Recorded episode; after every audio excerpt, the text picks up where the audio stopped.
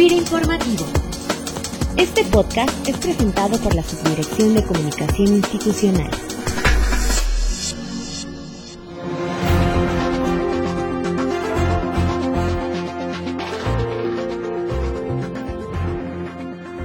Bienvenidos a Fira Informativo este lunes 28 de abril, en el que hablaremos sobre el cultivo de especies marinas y las oportunidades sociales y de negocio que representa esta actividad en el marco de impulsar la agricultura familiar en las comunidades de escasos recursos en el país, actividad en la que venimos participando en diferentes estados de la República, pero especialmente en el estado de Oaxaca con la empresa Maricultura Vigas.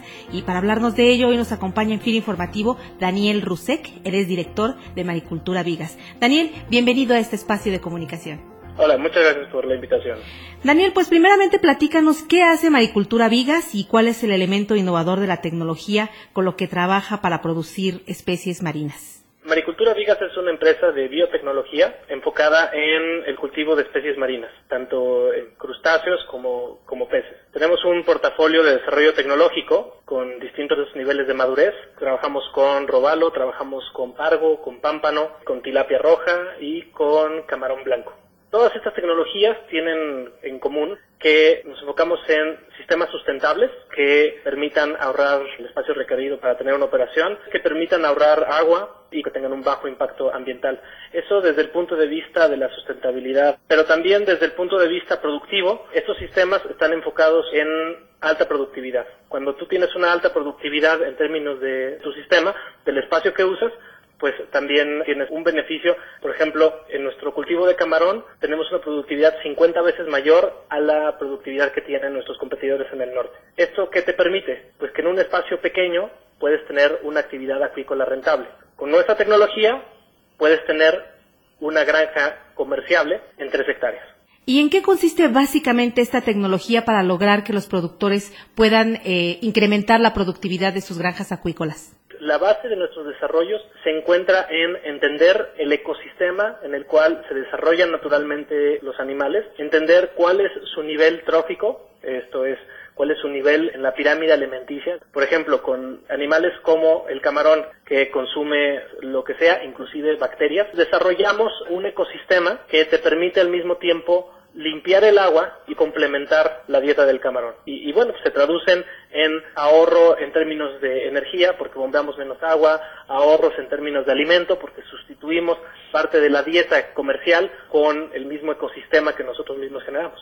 Daniel, sabemos que se está llevando a cabo un proyecto en la costa de Oaxaca sobre granjas de acuacultura familiar. Eh, cuéntanos en qué consiste el proyecto y cuál es su finalidad. Es importante recalcar que la empresa Maricultura Vigas nació como un proyecto de una fundación. Nosotros llevamos trabajando en la costa de Oaxaca desde hace ocho años. Cuando nos dimos cuenta de la necesidad del desarrollo tecnológico y las necesidades de inversión de un proyecto acuícola, fue que decidimos iniciar la empresa. Ya después de la etapa de desarrollo tecnológico, generamos esta estrategia, la que mencionas de granjas familiares, que consiste, es un enfoque tipo clúster, que tiene como núcleo un parque acuícola sustentable que es una operación basada en nuestra tecnología a escala comercial. Entonces, por ejemplo, nuestra granja tiene dos hectáreas y media y ahí producimos de manera intensiva camarón.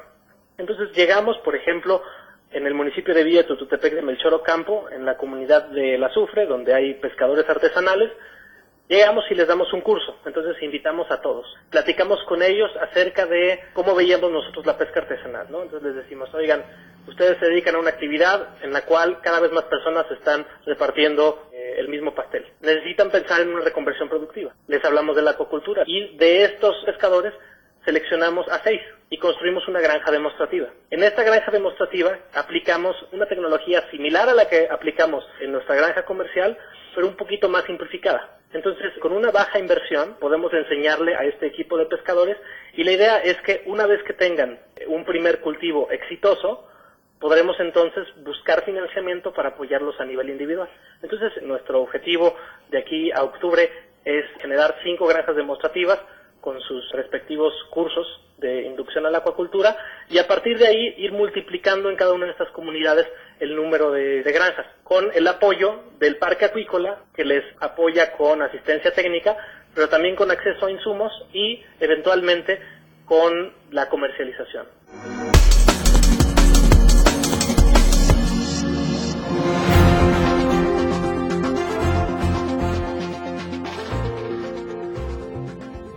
Pues agradecemos a Daniel Rusek, director general y fundador de Maricultura Viga, su participación en FIR Informativo, que sin duda nos ayuda a conocer las alternativas de tecnología que existen para la producción del sector acuícola, así como la participación de FIR en proyectos como el que comentamos hace unos momentos.